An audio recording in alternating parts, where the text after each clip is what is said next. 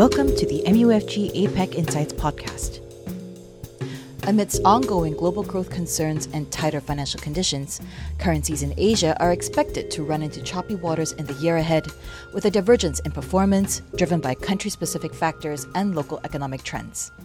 In this episode, our global markets research team for Asia, led by Dr. Lin Li, and currency analysts Jeff Ng and Sophia Ng, provide their outlook for currencies in the region for the second half of 2022. The following podcast is for information purposes only. It is intended for professional investors and eligible counterparties and not for retail clients. Any content should not be regarded as an offer to conduct investment businesses or investment recommendations. Hi everyone, this is Lin Li from MUFG Asia Global Market Research Team. Today we're sharing about our main views for Asian currency outlook for the second half of this year. Last quarter was a challenging quarter for Asian currencies. Asian currencies all had various degrees of depreciation against US dollar.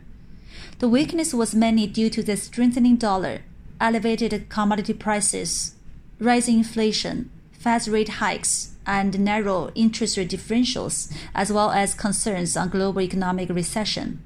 Some of these factors will continue to impact Asian currency movements in the second half of this year. Tightening became a global phenomenon last quarter. Going forward, the pass-through from elevated energy and food prices likely pressure CPI inflations even further up. Global tightening likely to remain in Q3 and Q4. We're now seeing 125 bips a further Fed rate hike in Q3 an additional 25 bips rate hike by Fed in Q4 and we think that Fed's rate hiking cycle likely to end by the end of this year. For Asia's external environment, we are seeing a sharp growth decline in major economies, including US and Europe. China will be exception due to its divergent growth and divergent easing policy stance. We expect a moderately accelerating Chinese economy to happen in the second half of this year. However, it's unlikely to rescue the world from this downturn. The slowdown of major developed economies implies weaker demand for Asia's overall exports, especially for countries with large exposure to the demand from US and Europe. Vietnam can be an exception this year due to its low base of exports last year and the benefits from the supply chain shifting. Although, compared with US and Europe, relatively Asia's inflation is in a better stance, but still, inflation in Thailand, South Korea, Singapore, and India are significantly higher than their central banks' targets or target ranges. Asian central banks are set to hike more in the coming quarters. The size of further uh, rate hikes ranges from China's 0 to 100 bips of India, Indonesia, and the Philippines. The financial tightening likely to cause overall Asia's growth to resulting uh, in a slower growth in 2022. Specifically, we expect the growth pace of India, Thailand, Malaysia, and Philippines to slow in second half compared with the first half. Singapore, Taiwan, and South Korea GDP growth may stay stable and consolidate. Vietnam's growth is likely to peak in Q3 the growth drivers for Asian uh, economy will shift from export based to more depend on the domestic demand. This set the basic background for our Asia currency outlook.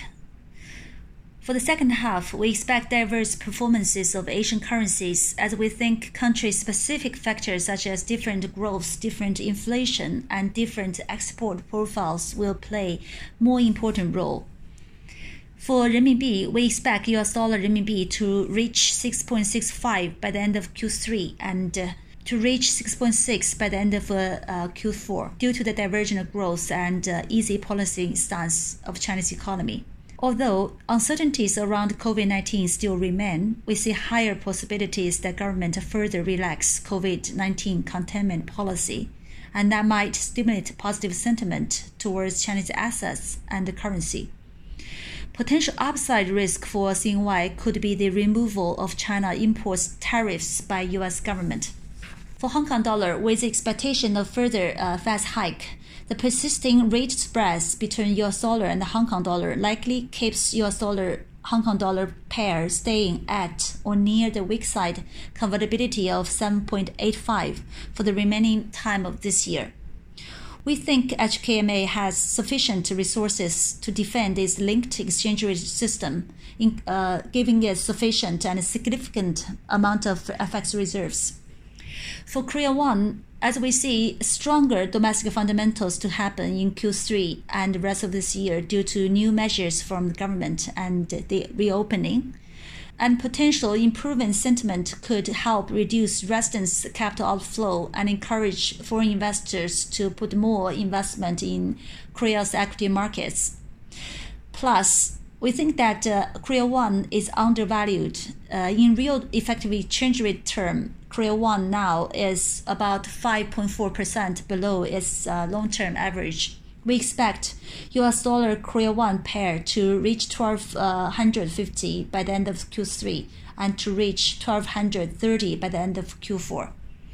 For Taiwan dollar in near term, it can be volatile due to the continued aggressive fast hike, potential worsening interest rate spread between Taiwan and US, and the global recession worries. However, these factors may not really play a decisive role in the direction of Taiwan dollar um, for the rest of this year milder US dollar appreciation pressure and the recovery of domestic consumption will likely improve sentiment towards Taiwan uh, economy and the Taiwan dollar.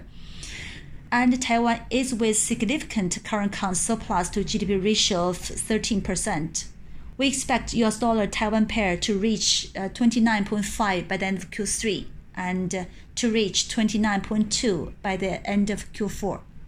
Next, my colleague Jeff will share his view on Thai baht, Indonesian rupiah, Malaysian ringgit, and Singapore dollar. Thank you, Lin.